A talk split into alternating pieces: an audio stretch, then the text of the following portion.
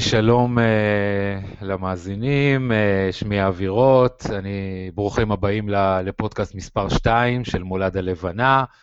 בפרק הקודם דיברתי קצת על הסיפור האישי שלי, על ההיכרות שלי עם ה-NLP, למי שעדיין לא שמע, אז מוזמן uh, להקשיב uh, לפרק הקודם. וכמו שהצגתי את עצמי גם, אני מטפל בהתמכרויות, בשיטת מולד הלבנה, שיטה שמבוססת על NLP, והנושא של היום שאני הולך לדבר עליו זה האם התמכרות היא מחלה, האם צריך לתמוך בה כל החיים, אה, ומה ההשלכות של זה שהתמכרות היא מחלה או לא לגבי הטיפול בעצמו. אז אה, קצת ככה, אני, אני אתחיל עם הרקע, אה, מאיפה בעצם צמח הנושא הזה שהתמכרות היא מחלה.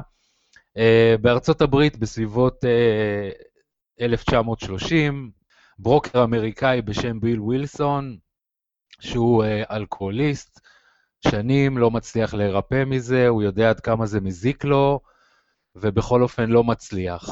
אחרי שנים שהוא נכנס ויוצא בבתי חולים פסיכיאטריים כדי לנסות פעם אחת ולתמיד לעצור את, ה, את השתייה שלו, את האלכוהוליזם שלו, באחת הפעמים האלה הוא חווה מעין איזושהי הערה, אפשר לקרוא לזה ככה, וכשהוא יוצא משם, מבית החולים, בפעם הזאת, הוא כבר לא שותה יותר. לא רק שהוא לא שותה יותר, הוא גם מחליט ש... או ככה הוא מרגיש שזה הייעוד שלו כרגע, לעזור לאלכוהוליסטים אחרים, להירפא מה, מהבעיה שלהם, מהאלכוהוליזם שלהם. הוא מתחיל אה, להסתובב בברים או בכל מיני מקומות ולשכנע אנשים שיש לו תרופה והוא יודע איך לעשות את זה, הוא הצליח לעשות את זה, אז גם הוא רוצה להעביר את זה הלאה. בסך הכל זה לא ממש עובד באותה תקופה, ובאחת הנסיעות שלו אה, לצפון ארצות הברית, אה, הוא ניצב בפני איזושהי סיטואציה שבה הוא מתלבט עם, אה, או בוא נגיד את זה במילים אחרות, הוא ממש ממש רוצה לשתות, הייתה שם איזו עסקה שהייתה צריכה לצאת לפועל, העסקה הזאת נפלה, והוא מסתכל ככה מולו, והדבר הראשון שהוא רואה מולו זה את הבר, וממש ממש ממש בא לו לשתות. והוא זוכר ככה מעצמו שאחד הדברים שעוזרים לו לאורך כל הדרך זה בעצם לדבר עם אלכוהוליסטים אחרים, ודרך זה הוא גם uh, גורם לעצמו, או עוזר לעצמו במילים אחרות, לא לשתות. והוא באמת מרים uh, כמה טלפונים עד שהוא מאתר שם מישהו שהוא רופא, והוא אלכוהוליסט, אני ככה מקצר את הסיפור, אבל אחרי השיחה איתו, בסופו של דבר שניהם הפסיקו לשתות, גם, גם, גם אותו רופא בשם בוב, ולאט לאט הם אוספים מסביבם אנשים, ומתחילים לייסד איזושהי שיטה שעד היום אה, מקובלת בטיפולים בהתמכרויות, וזאת אה, שיטת 12 הצעדים, קבוצות תמיכה וכל מה שנלווה לזה. ו...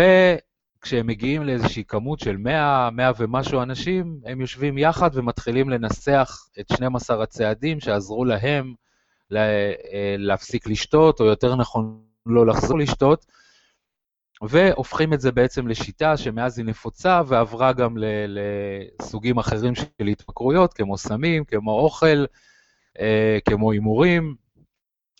ובבסיס של השיטה הזאת, אחד הדברים, אני לא כך אתייחס לשאר הדברים ש, שמופיעים שם בשיטה, אבל הוא מדבר שם על ההתמכרות כמחלה. ועצם ההגדרה הזאת, הרבה פעמים השמות שאנחנו נותנים לדברים אה, עוזרים לנו אה, להתמודד איתם, לדעת איך להתמודד איתם בצורה נכונה, וזה באמת עוזר להמון אנשים. או אני אקדים אולי לפני זה, עד אז בעצם האלכוהוליזם או אנשים ששתו אלכוהול אה, בצורה כפייתית נחשבו לאנשים רעים, בואו נקרא לזה משהו מעין פגם מוסרי. זאת אומרת, מי ששותה אלכוהול ולא מסוגל להתאפק, ודרך זה גם גורם נזקים לעצמו ולסביבה, הוא בן אדם רע. כדי בעצם אה, להוציא את זה מתוך התחום הזה של פגם מוסרי, ביל טבע את, ה, את ההגדרה אה, הזאת, או את השם הזה להתמכרות כמחלה. זאת אומרת, בעצם האדם ששותה הוא לא אה, אדם רע, אין, הוא לא סובל מפגם מוסרי, אלא יש לו מחלה שצריך לטפל בה. מאוחר יותר, כשהם נשאלו על ידי אה, ארגון הבריאות העולמי של האו"ם, על איזה מחלה אתם מדברים, אז הם באמת אמרו, ההגדרה, זאת אומרת, האם אתם מדברים על מחלה נפשית, אתם מדברים על מחלה פיזית, על איזה בדיוק מחלה אתם מדברים? הם אמרו שעבורם זה לא כל כך משנה ההגדרה, עצם זה שזה עוזר להם אה, לא, לא לחזור לשתות ולהישאר נקיים, מבחינתם הם אה, נשארים דבקים בעניין הזה של המחלה, בהגדרה הזאת, בשם הזה של, ה, של המחלה, שזו מחלה. מאוחר יותר הם הגדירו את זה בתור איזושהי מחלה רוחנית.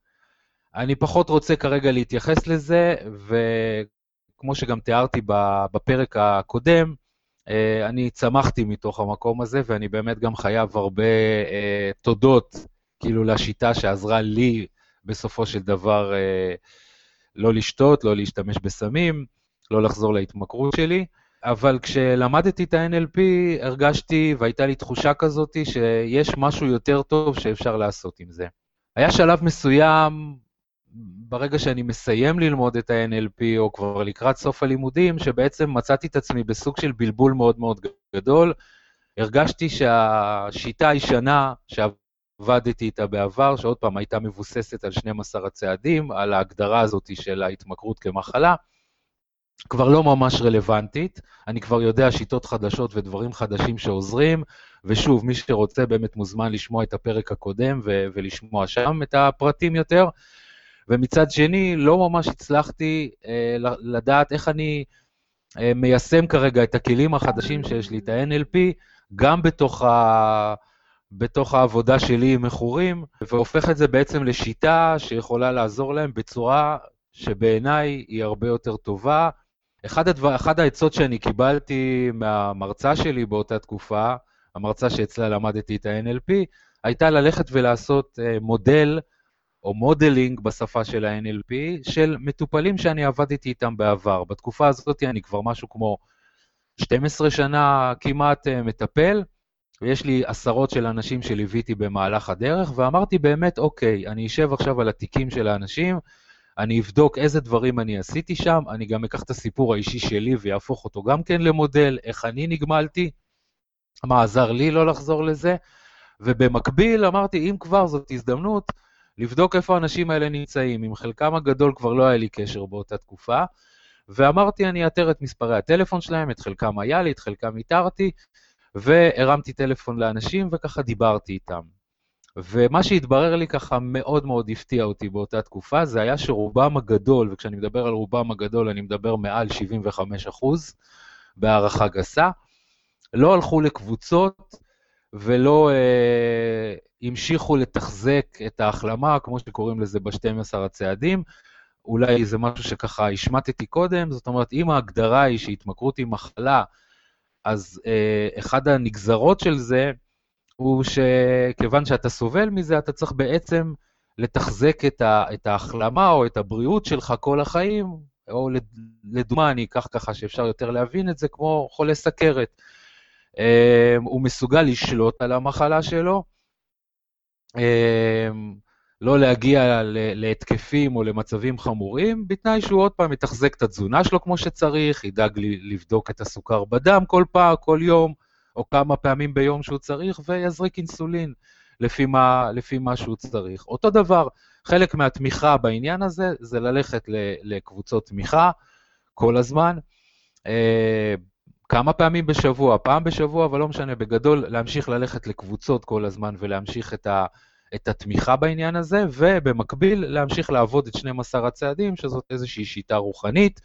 התברר לי ש-75% לפחות מאלה שאני טיפלתי בהם בעבר, אה, לא ממש מתחזקים את המחלה שלהם, אה, לא הלכו, או את ההחלמה יותר נכון, סליחה, לא הולכים לקבוצות, לא עושים את 12 הצעדים, אבל רובם הגדול, כמעט 90% מהם, נשארו נקיים, לא חזרו חזרה למצב ש... שאליו הם הגיעו אליי. אפילו ה-10% הנותרים, אה, שפה ושם היו להם אה, מעידות או, או חזרו להתמכרות לפרקים מסוימים, עדיין ניהלו חיים תקינים הרבה יותר ממה שהם ניהלו קודם. וכשאני קיבלתי את הנתונים האלה, ואני חייב להגיד שבתור מטפל באותה תקופה, אני ממש הטפתי בצורה מאוד חזקה לעניין הזה, שאם תפסיקו ללכת לקבוצות, או אם תפסיקו לתחזק את ההחלמה, כמו שדיברתי קודם, לא תהיה ברירה אחרת, אתם בסופו של דבר תחזרו לזה. עוד פעם, בדומה לחולה סכרת שעכשיו יפסיק לבדוק את, ה, את הדם שלו, את הסוכר בדם, יפסיק לקחת אינסולין, הוא יחזור לבעיות שהיו לו קודם לפני שהוא הגיע לרופא. אה, ומתברר שרוב האנשים לא שמעו בקולי, לא... אני ככה בצחוק, בצחוק אומר שאולי כנראה לא עשיתי את העבודה שלי בצורה טובה, אבל בכל אופן זה עבד. זה עבד, ולא רק עבד, זה גם עבד בצורה טובה. בהמשך אפילו הלכתי אה, אה, לטלפונים עם אה, מטופלים שלא הייתה לי איתם הצלחה. אה, שהרגשתי ככה שהטיפול לא היה טוב, הם אה, לא ממש נגמלו בתקופה של הטיפול, אולי הטיפולים אפילו היו קצרים יותר כי הם סיימו אותם, וגם שם גיליתי ככה אנשים שגם אם הם לא,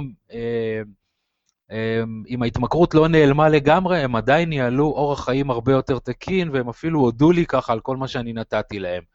ומפה זה ככה ערער את ה... את ה האמונה שלי, אם אפשר לקרוא לזה, את הביטחון שלי בשיטה הקודמת שאני עבדתי. כי um, שמתי לב שכנראה זה לא הגורם לזה שאם בן אדם נשאר נקי או לא נשאר נקי, והחלטתי שאני ממשיך ובודק את העניין הזה, והפעם בצורה פתוחה לגמרי, אני פתוח לכל רעיון אחר שיגיע ולכל דבר אחר שאני לא מקבל אותו. ויש אה, הנחת יסוד ב-NLP שאומרת שהאנרגיה זורמת למקום שתשומת הלב מתמקדת, מה שאתה מחפש, המשקפיים שדרכם אתה מסתכל, מזה אתה מוצא הרבה יותר. ובאמת נכנסתי ככה לגוגל והקשתי התמכרויות ו-NLP וכל המילים שאני יכול ככה להכניס, וחיפשתי כמה שיותר מאמרים, לא מצאתי הרבה אנשים שמתעסקים עם זה, אבל מצאתי כמה דברים, ולהפתעתי, גיליתי אה, מקורות אה, או נתונים אחרים ממה שאני הכרתי. אחד הדברים שגיליתי ושפתח לי ככה משהו אחר לגמרי, היה זה שרוב האנשים בעולם שנגמלים מסמים או מהתמכרויות בכלל, לא עושים את זה בכלל דרך טיפול, אלא עושים את זה לבד. אולי ה, באחד הפרקים הבאים אני ככה ארחיב יותר באמת על העניין הזה, וזה מודל שבאמת אה, רשמתי לעצמי ככה ששווה לבדוק אותו, מה הם עושים שגורם להם בסופו של דבר אה, אה, להפסיק ולא לחזור לזה יותר, אה, בלי עזרה, בלי איזשהו טיפול רפואי או איזושהי תוכנית או משהו אחר שמלווה אותם. וזה כבר פתח לי עוד איזה צוהר ככה לחפש עוד ועוד ועוד דברים, ואז בעצם ככה גיליתי, וזה שני הדברים שאני רוצה ככה להביא, ב... להביא היום, שתי הוכחות למה התמכרות היא בעצם לא מחלה, אלא בעיה שצריך לטפל בה. אמ, ולפני שאני ניגש ככה אל, ה, אל ההוכחות האלה עצמם, אני רוצה ל, לתת עוד איזושהי ככה נקודת מבט של ה-NLP על העניין הזה, שלי היא מאוד מאוד עוזרת בעבודה. הרבה פעמים כשאנשים מגיעים אליי לטיפול, הם רוצים לדעת ממה הם סובלים, איך קוראים לדבר הזה שהם... ואז הם שואלים אותי, בטוח אני מכור? יכול להיות שאני לא מכור, אה, האם מה שיש לי זה התמכרות, זה לא התמכרות, והשאלה הזאת חוזרת על עצמה בהמון המון וריאציות. כשאני נשאל את השאלה הזאת, התשובה שלי בדרך כלל היא מאוד מאוד פשוטה.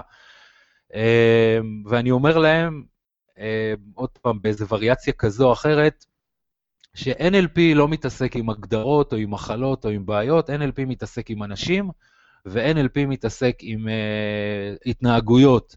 שאנחנו רוצים להפסיק אותם או להחליף אותם בהתנהגויות אחרות טובות. ולכן באמת השאלה הזאת כבר הופכת להיות לא כל כך רלוונטית.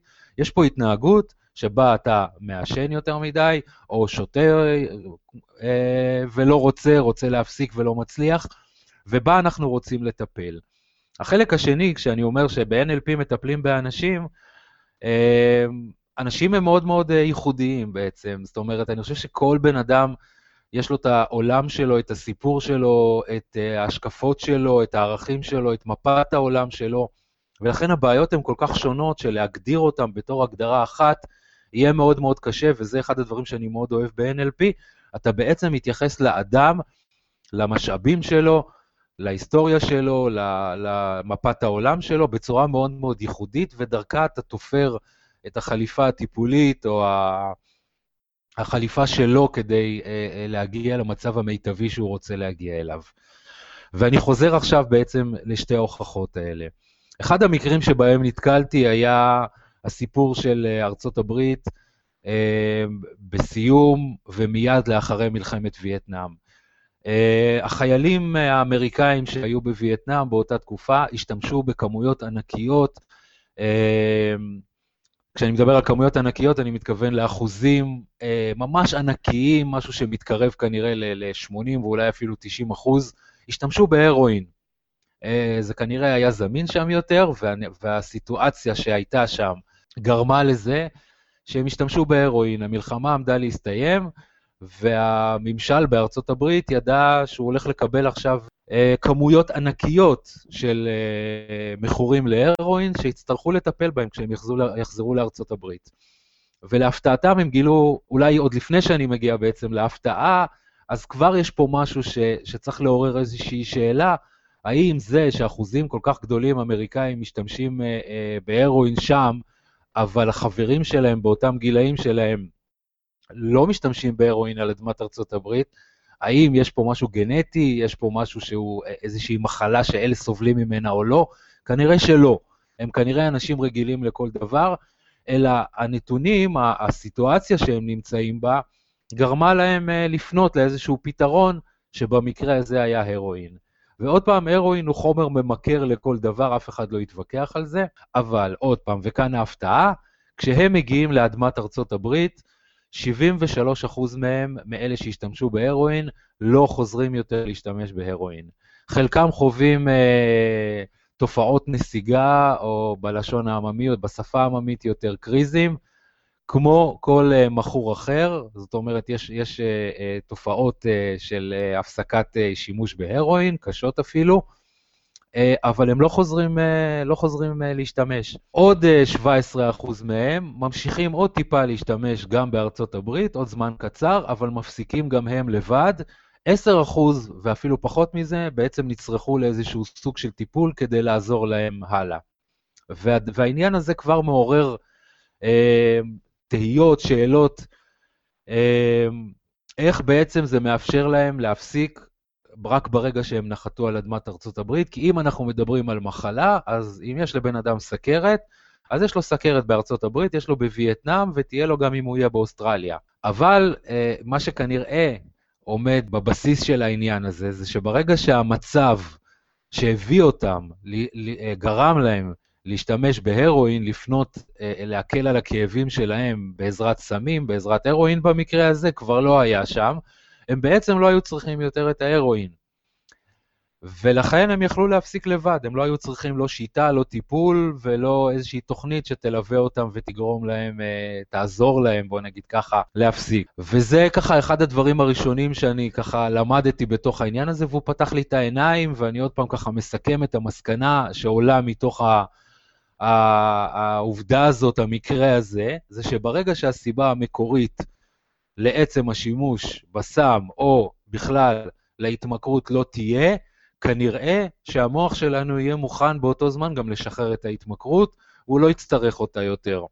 תחשבו על איזה שהם אה, קביים שבן אדם הולך איתם, אין סיבה שהוא ימשיך ללכת עם הקביים, הוא התחיל ללכת איתם, כי הרגליים שלו אה, כנראה היה, הייתה לו בעיה ברגליים. אולי היה לו שבר, אולי קרה משהו, אבל ברגע שהשבר נרפא והוא כבר יכול ללכת על הרגליים, לפעמים אולי הוא יצטרך פיזיותרפיה, אבל הוא, אין סיבה שהוא ימשיך ללכת על הקביים, רוב האנשים יזרקו את הקביים. יכול להיות שיש אנשים שלא ממש יאמינו שהם יכולים ללכת, ואז צריך לעזור להם בעצם להבין שהם יכולים ללכת בלי הקביים ולהחזיר להם את האמונה שהרגליים שלהם יכולות לעבוד בחזרה כמו שהם עבדו קודם. בדיוק אותו דבר גם במקרה הזה.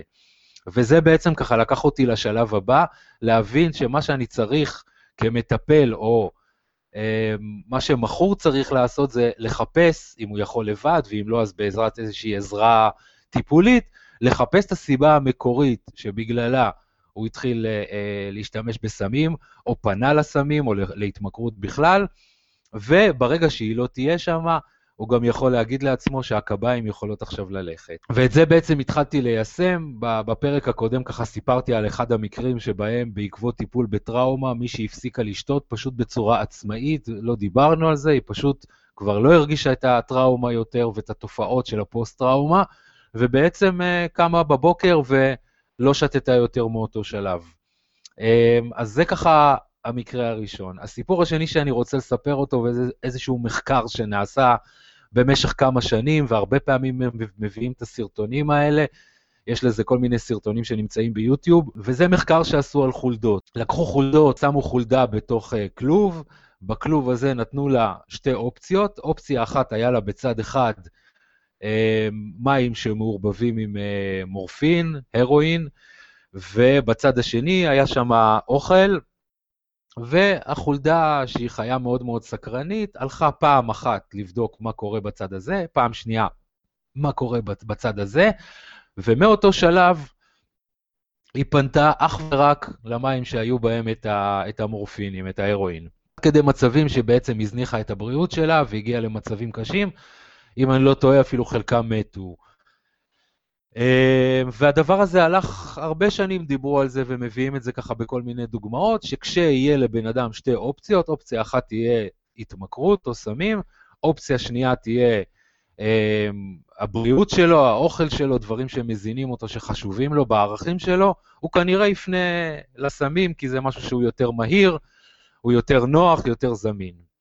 אה, אז קודם כל ככה, גם פה השאלה הזאת היא ככה עולה על הפרק, באמת, האם החולדות האלה אה, ש, שהיו בתאים האלה ועשו עליהם את הניסוי הזה, כולם היו, סבלו מהמחלה הזאת שנקראת מחלת ההתמכרות? עוד פעם, זאת שאלה שאני משאיר אותה פתוחה, אתם יכולים ככה לענות עליה לבד, אבל, ופה מגיעה ככה ההפתעה החדשה, יום אחד בא מישהו ואמר, אוקיי, הניסוי הזה הוא נחמד והוא יפה והוא בסדר, אני רוצה לעשות את הניסוי הזה, אבל בצורה אחרת. ומי אמ, שמכיר חולדות, זאת חיה מאוד מאוד חברתית, חברותית, זאת חיה שחיה בלהקות גדולות, היא זקוקה לחברות שלה, לחברה שהיא נמצאת בה, וזאת חיה מאוד סקרנית שצריכה המון המון פעילות, היא מאוד אינטליגנטית גם, כל מיני ניסיונות שעשו ואפילו דברים שעשו כדי לאלף אותם, ממש כמו כלב אפשר. זאת חיה מאוד מאוד חכמה ומאוד סקרנית ומאוד uh, זקוקה לאתגרים. ומה שהוא הלך ועשה זה בעצם הוא לקח כלוב שני, גדול יותר, שם בתוכו קבוצה של חולדות. במקביל לזה שהוא שם את הקבוצה של החולדות האלה, הוא דאג להם לכל מיני משחקים ומתקנים שיאתגרו אותם. מי שמכיר מכלובים של עכברים או של כל מיני דברים אה, מהסוג הזה, גלגלים, משחקים, ממש בנה להם שם כמו מגרש משחקים מאוד, אה, אה, שמותאם להם, ושוב פעם שם להם בשני הצדדים, בצד אחד אה, את אותם מים עם אה, מורפיום, ובצד השני שתייה, אוכל, כל מה שהם זקוקים לו. כל חולדה בתורה הלכה ובדקה פעם אחת מה קורה בצד של המורפיום. ולא חזרה לשם יותר. הם המשיכו לשחק, הם המשיכו להתנהל אה, אה, כלהקה, והם המשיכו ללכת אה, לספק את הצרכים שלהם. וכאן מגיעה בעצם המסקנה השנייה, חולדה שנמצאת לבד, אותה מסקנה, כן, אבל פעם שנייה, חולדה שנמצאת לבד בעצם סובלת מבדידות. היא סובלת מבדידות, היא סובלת מחוסר עניין, אין לה שום דבר שמאתגר אותה שמה, ולכן בתסכול שלה, אני בא לי להשתמש אפילו במילה דיכאון, בדיכאון הזה הדבר היחיד שיכול לנחם אותה, אלה אותם מים עם מורפיום ששמו לה. אם יהיה לה חיים מספיק מעניינים, מספיק חברתיים, מספיק מאתגרים, מספיק משמעותיים, היא לא צריכה יותר ללכת, היא לא צריכה יותר ללכת אה, אה, להרואין, היא יכולה בעצם להישאר עם מה שהיא זקוקה לו ומה שהיא צריכה לו ולחיות חיים בריאים. אז אלה ככה שתי ההוכחות שנתקלתי בהם במהלך החיפושים שלי והובילו אותי ככה בעצם לשנות את ההגדרה שלי ואת ה, ההסתכלות שלי על, על ההתמכרות. אז אם התמכרות היא לא מחלה, מה זאת התמכרות בעצם? וזה משהו שאני ארצה להרחיב עליו יותר בפרק הבא, אבל אני כן אגע בו כי אי אפשר להשאיר את, ה, את הנושא הזה פתוח. התמכרות היא למידה, וכשאני מדבר על למידה, זאת לא למידה שאנחנו למדנו בבית ספר, אף אחד בבית ספר לא אמר לנו שאם יהיה לנו רע, אז לכו תשתמשו בסמים, כמובן, אמרו לנו בדרך כלל הפוך. אנחנו לומדים דברים במהלך החיים דרך uh, הפעולות שאנחנו עושים ודרך חוויות שאנחנו חווים. זאת אומרת, למשל, אנחנו יודעים שאם uh, נדבר לא יפה לאנשים, חלק מהאנשים לפחות יודעים את זה, אז אנשים יתרחקו מאיתנו, אף אחד לא ירצה להיות חבר שלנו, ולכן אנחנו לא מקללים אנשים סתם, רובנו לפחות, ולא מרביצים לאנשים ולא מתנהגים באלימות. יש כל מיני דברים שאנחנו יודעים ולמדנו, או בעקבות דברים שאנחנו עשינו, או בעקבות דברים שראינו בחברה, שהתנהגויות מסוימות מביאות תוצאות מסוימות, התנהגויות אחרות מביאות תוצאות אחרות, ואם אנחנו רוצים את התוצאות שאנחנו רוצים, כדאי להמשיך עם ההתנהגויות האלה. במהלך הלמידה, עוד פעם, תקחו בחשבון אדם שסובל מטראומה, או מבדידות, או מכל אה, נושא אחר, וכמו שאמרתי, זה משהו שאני באמת ארחיב עליו בפרק הבא, בפרק השלישי, ויום אחד במכוון או לא במכוון נתקל באלכוהול או בסמים או בהימורים או בכל התמכרות אחרת. וכשהוא ביצע את הפעולה הזאת, למשל, הוא הימר, אני אתן את זה אפילו עוד שנייה אחת בדוגמה שתבהיר את זה ככה הרבה יותר חזק,